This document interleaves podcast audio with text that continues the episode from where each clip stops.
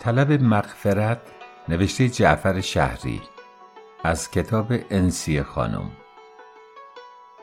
عباس اگرچه از بچگیش هم طفل سرتق و پرمدعایی بود که از بزرگ و کوچک باید مطیع و مطاعش باشند اما از وقتی کلاس هشتم مدرسه را پشت سر گذاشت و توانست چند خط کتاب و چند سطر روزنامه و مجله را سر و پا شکسته بخواند دچار چنان غرور و نخوتی شد که شمر هم جلودارش نمیگردید و اول کسی را هم که با او به مقابله برخواسته علم مخالفت بلند نمود حاجی علی مراد پدرش بود که به واسطه سواد قدیمش که ام جز و گلستان را بیشتر نخوانده بود منتهای خفت و تحقیر را درباره او روا داشته کوچکترین حرف و عقیدهش را به حساب نمی آورد.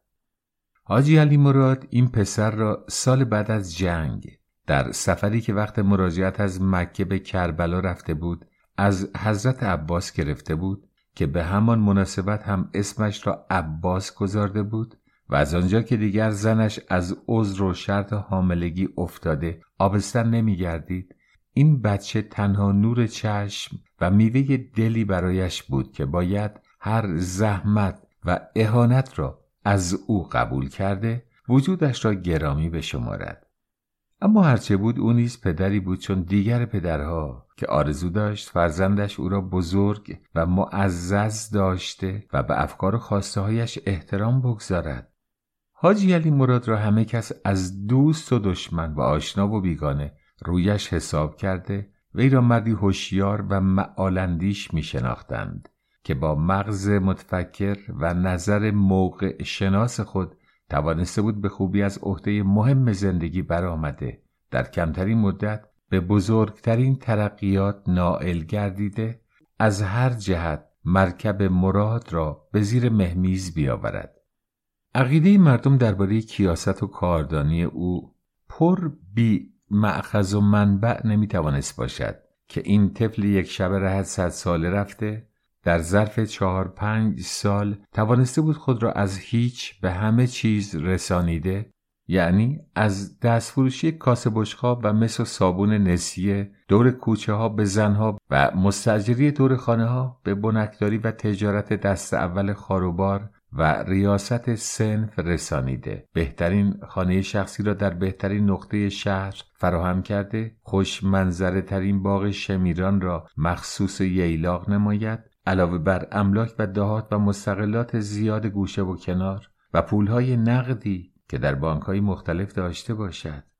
سبب جهش بلند ناگاهانی وی هم آن شد که در جنگ اول اندکی قبل از ورود متفقین به ایران که قیمت اجناس هنوز یک لا به چند لا نشده بوده یکی از دوستان هم مسجدیش که کاروانسرای باراندازی از سراهای معتبر بازار را به اجاره داشته و ضمنا در رشته روغن و حبوبات تجارت می کرده است به فکر می افتد تا آنکه برای اینکه تا آخر عمر خود را آسوده کرده باشد مال مردم را بالا کشیده راه یکی از ممالک خارج را در پیش بگیرد و این تصمیم را با مشهدی علی مراد که به صمیمیت و معالندیشیش معترف بود در میان می‌گذارد. مشهدی علی مراد هم در اول از جهت اعتقادش که می‌گفته امر آس در مشورت خیانت نکرد و او به طریق اولا نباید خیانت نماید به انصراف او می‌پردازد و سپس از آنجا که خود آن نظرخواهی و دوستی را از جانب وی از جهت همان به دست آورده بود که همیشه سخن را بر مزاج مستمع می گفته در اظهار نظرها کمتر مخالفت می کرده است تأیید کرده ولی چند شرط را به او گوش زد می کند. اولا که قبل از هر کار شخص امینی را قائم مقام قرار داده اموال خود را صورتا به او منتقل نماید و دوم در صدد تهیه افلاس نامه محکمه پسندی که جوابگوی طلبکارها بوده باشد برایت و سوم پی مدتی حبس و زندان را به تن مالیده خود را برای ناراحتی های آن حاضر که چون تمام پیشنهادات او عاقلانه و مورد پسند واقع می شود و کسی نیز امینتر از مشهدی علی مراد که هم پینه جای مهر پیشانیش از همه محکمتر و هم سر نگهداریش قویتر باشد به نظر نمی آورد عمل نقل و انتقال اموال و دارایی خود را با او به انجام می رساند و طولی هم نمی کشد که طلبکارها به شکایت برخواسته به زندانش می افکنند. واضح است وقتی مشهدی علی مراد دارای چنان اندیشه تابناکی برای دیگران باشد برای خیش خیلی پسندیده تر می تواند موقع شناسی داشته باشد و با توجه به جوانب امور که با تنظیم اسناد رسمی و اقرار سریح محضری اگر خود مایل به استرداد اموال رفیق نباشد او هرگز و با هیچ وسیله ای قادر به بازگردانیدن آنها نخواهد بود. و توجه به این مطلب که اکنون که خوردن مال مردم به این سهولت مقدور می باشد چگونه او این کفایت را نداشته باشد؟ و در آخر دقت بر این نکته که اقبال گهگاه در خانه کسی را میکوبد و شهباز طالع همواره به گرد سر آدمی پرواز نمی کند آن اتفاق را نوعی پیش آمده خیر و روزی غیبی برای خیش دانسته و روی کاروانسرا و دارایی رفیق افتاده به کسب و کار می پردازد و اندک زمانی نیز نمی گذرد که ایران پل پیروزی متفقین گردیده سر تا سر مملکت دچار قهد و قلا گردیده قیمت اجناس و خاروبار یک لا به صد لا می شود در این گیرودار موقع مناسب دیگری نیز برای وی پیش می آید و آن اینکه دکتر میلیپسوی مستشار مالی ایران گردیده قانون منع احتکار را گذرانده اجناس غیر معرفی تجار را که خارج از دفتر پلوم شده آنها باشد قاچاق و قابل مصادره اعلام می کند و او هم دست به فروش اجناس قاچار تجار اوباب جمعی خود که از وضعیت آنها مطلع بوده و مطمئن بوده که هرگز در این بار شاکی و مزاحمی پیدا نخواهد نمود می‌گذارد و پشت خود را کاملا محکم می کند. البته از آنجا که فکر و مغز را هم اگر ورزش دهند مانند سایر اعضای بدن پرورش پیدا می کند این دو اتفاق پسندیده پی در پی سبب می شود که نبوغ مشهدی علی مراد حد اعلای رشد خود را نشان داده سر به سیاست دنیا و اقتصاد روز و آینده نیز کرده مزنه به شک و یقین از وضعیت جنگ و فتح و شکست محور و متفقین تحصیل نماید که همین آشنایی با سیاست و یاری اندیش او را وادار می کند که ابتدای تشکیل جبهه سوم از طرف متفقین علیه آلمان دیگر از هر نوع خرید دست کشیده شروع به فروش نماید تا آنجا که حتی خانه مسکونی و لوازم زندگی خود را هم تبدیل به پول نقد کرده اندک زمانی نیز نمیگذرد که اعلان شکست آلمان نازی منتشر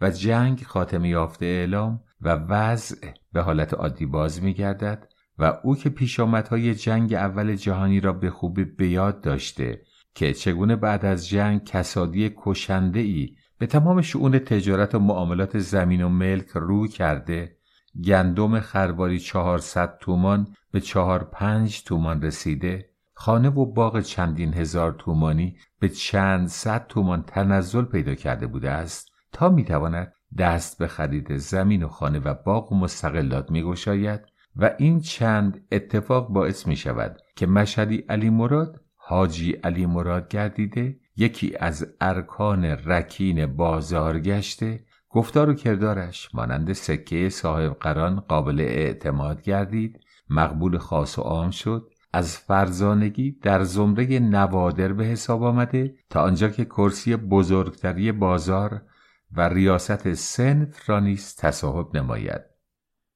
این بود تاریخچه ترقیات حاجلی مراد که تمام پله های این همه تعالی را در ظرف چهار پنج سال پیموده خود را از هیچ به همه جا رسانده بود اما با همه احوال از طرف پسرش عباس به مستاق آنکه هیچ پیغمبری در قبیله خود دارای قرب و منزلتی نمی باشد به اندازه پشیزی ارزش و اهمیت نمی توانست به دست آورد به علاوه آنکه جزء و کل امورش از طرف او مورد انتقاد قرار می گرفت و اگر آرزویی در دلش مانده بودم بود که اگر برای یک بار هم شده عباس را تصدیق کرده لیاقت و کاردانی و معالندیشی وی را که آن همه ثروت را برای او گرد کرده از قبول داشته باشد. این بود تا آنکه روزی هنگام معامله ای که او باقی مانده قیمت جنسی را که به وعده فروخته بود و آن مدت را نیز ادعای نزول می نمود و خریدار وعده را شرط معامله دانسته از قبول پرداخت نزول امتناع می نمود حرس و جوش زیاد خورده خون در عروق قلبش منجمد شده دچار سکته ناقص گردیده. در بستر بیماری افتاد که روز سوم هم سکته ناقصش مبدل به سکته کامل گردیده. دار فانی را وداع نمود. از وسیعتهایی که در آن سه روز با پسر که با شم هوشیاری مرگ خود را حتمی نگریسته بود کرد آن بود که قدر مالی را که او با زحمت به دست آورده به راحت برای وی می‌گذارد دانسته دست به اصراف و تبذیر آن نگشاده. بداند هر سکه آن با هزاران مظلمه و حق الله و حق الناس به دست آمده. پول و ثروت را خون شرائین بداند که برای زندگی بر هر نیروی دیگر مقدم می باشد و زنهار زنهار که برای مصارف روزانه و معاش از مایه به مصرف نرسانیده از خوردن منفعت نیز خودداری کرده منافع اتفاقی را نیز چشم پوشی نموده به غیر از راه دبه و نکول و مانند آن امرار معاش ننماید و در آخر هر آینه رضایت پدر را خواسته باشد. وقتی روح وی از وی راضی خواهد گردید و دعای خیر او را همراه خود تواند نگریست که به جای هر طلب مغفرت و خیر و خیرات مقام و منزلت او را تشخیص داده زیرکی و کاردانی پدر را متذکر شده باشد. حاج علی مراد مرد و در مقبره ای که در زمان حیاتش برای خود ساخته بیش از چند برابر قیمت آن را از فروش قبرهای آن به رفقا و دوستان به دست آورده بود به خاکش سپردند و با برچیدن ختمش هم پرونده خوب و بد زندگیش مختومه و از خاطرها محو گردید. در بوتی فراموشی افتاد و عباس طبق معمول زمان که هر نخوری را بخوری در پی است در میان دارایی و میراث پدر که سالها انتظارش را می‌کشید افتاده به ای شنوش پرداخت. واضح است در جایی که عباس در زمان حیات پدر با او اندک موافقتی نمی‌توانست داشته باشد در مماتش با شدت بیشتر باید با وی مخالفت نماید و از این رو اگر حاجی علی مراد هرگز غیر از کت و پالتو کهنه بیروتی نپوشیده بود او از شیک پوشترین جوانان شهر شد و اگر ولخرجی و تفنن پدر جز یکی دو پیاله چای قهوهخانه شیخ حسین در روز با های امور ملکیش که خواسته بود اهالی حجر سر از کارش بیرون نیاورند نشده بود او از پول خرج کنترین مشتریان دانسینگ ها و کابارها گردید و اگر پدرش از فرد گرفتاری و شاید ملاحظه چند گرم پول حمام خود و زنش ماه تا ماه از انجام امور جنسی اجتناب کرده بود او حریسترین زنبازهایی شد که باید همواره چند پا انداز را اجیر داشته باشد. به این ترتیب چهار سال بدون آنکه حتی عباس لحظه ای به فکر پدر افتاده باشد گذشت تا آنکه روزی اتفاقی او را موظف نمود. تا خود را از قید تکلیف وصیت و پدر را از توقع بیرون آورده بالاتر از انتظار هر دو به طوری که شایسته مقام چنان پدر هوشیار معالندیشی باشد قدر او را شناخته برای او صمیمانه طلب مغفرت نماید.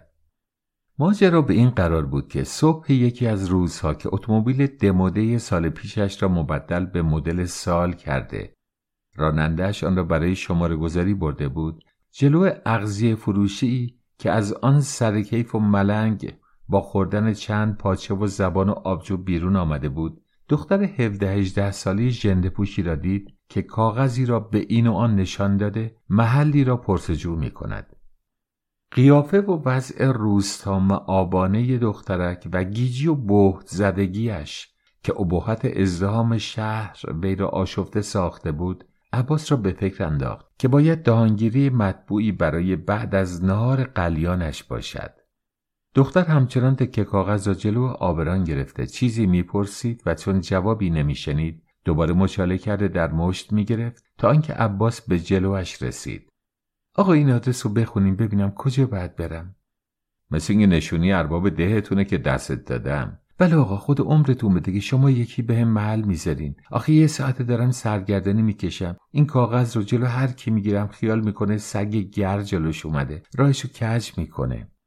نه دختر جون حساب اینه که صبح و مردم کار زندگی دارن می‌خوام به کارشون برسن. نمی‌تونن خودشونو معطل اینجور چیزایی بیخود بکنن. یکی از اونم سروزی نداری. فکر می‌کنن فقیری مستحقی می‌خوای چیزی ازشون توقع بکنی. آخه اینجا زن و دخترای کولی از این کارا که کاغذ و آدرس و نسخه جلوی اینون می‌گیرند و کرای ماشین و پول دوا و درمون می‌خوان زیاد می‌کنن. حالا ببینم اونجا کجاست که داری سراغشو می‌گیری؟ جایی نیست خونه ارباب دهمونه. یک کلفت از کت خدا خواسته. می‌خوام برم کار بکنم. پس چطور تو رو که تا تهرون نیومدی و جایی رو بلد نیستی تنها روونت کردن تنها روونم نکردن با یار محمد مباشر اومده بودم. بدبختی میده که اونم دم گاراژ گمش کردم. اما باز خدایی بود. آدرس خودم گرفته بودم. بالاتر از اونم خدا یارت بود که من سر رات اومدم. و الا اگر کسی هم جواب تو می‌داد با این آدرس شلوغ باید تو آخر شب در بدری بکشی. حالا ببینم. کار دیگه قطع بود که باید بری کلفتی بکنی. چه کنم آقا؟ رگت زاده بی بابایی مثل من که غیر کلفتی نباید بکنه. عباس که از همان ابتدا چشمان آبی خرمهرعی و گونه سرخ و سفید دخترک قرار از کفش ربوده بود گفت نه نه این چه حرفیه. کی به تو گفته رعیت شده نباید غیر کلفتی بکنی؟ تو می‌تونی خانمی بکنی. بلکه صد تا بالاترش هم کلفتی تو رو بکنن. یه دست رخت مایشه که بپوشی و یه جفت کفش قشنگ که باد بکنی و خودت تو آینه با این زنه که داری می‌بینی نگاه بکنی و اون وقت ببینی چه گلی هستی تو جل افتادی. بی خودی نری خودتو حروم بکنی. دخترک که از این جملات بوی شیطنت استشمام نمود. بغلهای چادر را به روی سینه های برجستهش کشیده گفت ای آقا نمی‌خواد مسخرم بکنیم. تو رو به خدا جوابمو بدیم. بذاریم به کارم برسم. مسخره چیه؟ هر که تو رو مسخره بکنه خودشو مسخره می‌کنه. این حرفم از سر نامیدیته که داری می‌زنی. مگه دختری مثل تو با این شکل و شمایل میاد تو تهرون کلفتی بکنه؟ تو همون جوری که گفتم اگه یه سر مختصر واسه خودت درست بکنی اون وقت می‌بینی که اگه بخوای کار بکنی بهترین کار رو بهت میدن. و اگرم بخوای شوهر بکنی پول دارترین مردم نوکری تو رو می‌کنن. این چه حرفیه داری می‌زنی؟ مگه خدا نکرده دشمنی قرضی باهات دارم که بخوام سر به سرت بذارم؟ اینجا رو تهرونش میگن نه دهکوره اونور دماوند. من برای خودت میگم. همین دختری نکبتی رو می‌بینی که تو همین شیرنی فروشی روبروت پشت ترازی واسده برو ازش بپرس در روز چقدر داره مزد خالی می‌گیره. تو که یه نگاه کردنت به اون میارزه. تا اینجاشه که می‌تونه دستگیرت بشه. تازه اونم هنوز عقلش نرسیده که داره این کارو می‌کنه. و الا اگه یکی رو داشت که راه جلو پاش میذاشت یا یه دلسوز داشت که شوهرش می‌داد به بالاتر از ایناش می‌رسید.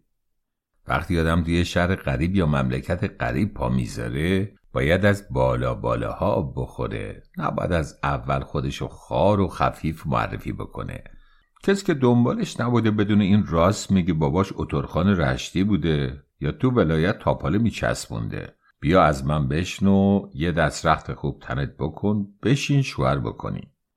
دختر که از حرف شوهر غرق خجالت شده گونههایش مانند سیب رسیده گلگون گردیده در صدد برآمده بود. هرچه زودتر کاغذ آدرسش را از دست او بیرون آورد گفت ای آقا شما درس بگین اما گور رخت و کفش که من بخوام تن و پام کنم یا کس و کارم کجاست که جا و مکانی داشته باشم؟ ما ها مگه آرزوی زندگی شهری رو به گور ببریم؟ تو رو به خدا کاغذم و بدین زحمت رو کم بکنم. عیبی نداره هر جور دلت می‌خواد. اما من پیش چشمم روشنه. با این فکری که داری میری خود تو حروم می‌کنی. بر خودت میگم. و در این وقت که دختر را نگریست که برای فرار از دست او همچنان پا به پا کرده به این سو و آن سو مینگرد برای رفع سوء زن وی و جلب توجه مردم گفت اینجا رو هم تو درست میگی. یکی نیست به من بگه آدمی که تازه از ده به شهر اومده و شاید یک تومنم همراهش نباشه که اگه ظهر بشه بخواد نهار بخوره و جایی رو نمی‌شناسه که بخواد یه ساعت خستگی در بکنه این حرفا چیه بهش می‌زنی؟ بیا بیا خیلی دلم واسه سوخت. برای اینکه بدونی اگه آدم خودش بخواد خدا هم کمکش می‌کنه این پولو بگیر پیشت باشه. اگه خواستی واسه خودت چیزی بخری و جایی خاصی منزل بکنی منت کسی سرت نباشه داشته باشش.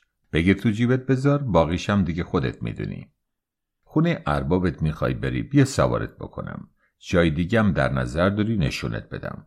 و با همین کلمات که قیافه ای کاملا نجیبانه به خود گرفته بود دست در چیب تنگ شلوار برده چنگه ای اسکناس مچاله کرده ناشمار که سر چند اسکناس دیگر با کشیدن آنها از جیبش بیرون آمده جلب توجه نموده خارج کرد در دست دختر گذارد و باز برای ایز گم کردن و اقبال زیادتر او که هر گونه بدگمانی و وحشت را از دل وی بیرون آورد اضافه کرده گفت دلتم نمی‌خواد سواره بری؟ همین خیابونه می‌گیری؟ یازده تا چهارده رو ول می‌کنی؟ دست چپ میبیشی بعد می‌پرسی نشونت میدن. برو به سلامت دست علی به همراهت اما اگه میترسی تو شهر قریب گیر نااصل بیفتی و دلت بخواد این کارم می‌تونم واسط بکنم. دنبالم بیا نشونت بدم.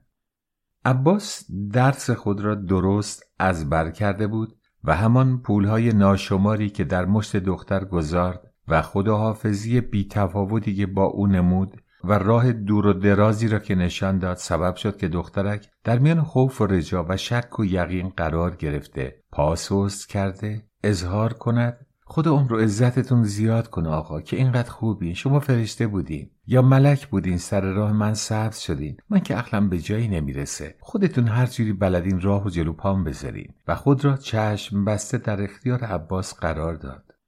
اولا اگه این پولو میگی قابلی نداره. من روزی چند و بیشتر از اینشو کمک به مستحق می‌کنم. دومش وظیفه هر مسلمونیه که اگه می‌بینه کسی بیراهه داره میره راه جلو پاش بذاره. همراهیش بکنه.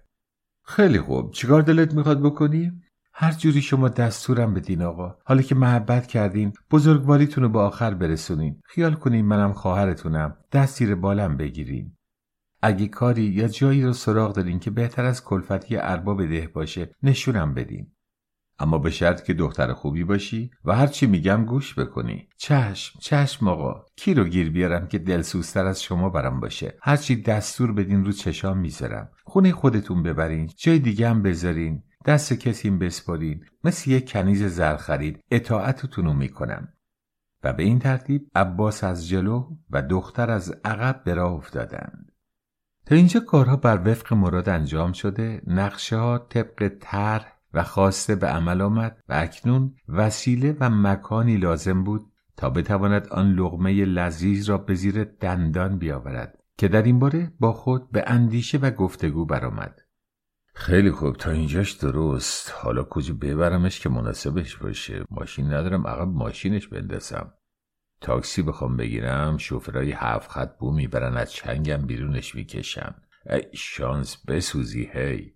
بیست روز با ماشین بی نمره دارم تو شهر پرسه می‌زنم. همین امروز باید به سرم بزنه بدم ببرن نمرهش بکنن. خب همچینی هم نیست که جا و مکانی نداشته باشم. ده تا خونهشو که جفتی راه میدن تو همین کوچه دورور سراغ دارم. اما اولا دختر ریخت و روز فاحشا رو نداره که بشه تو هر خونه واردش بکنی.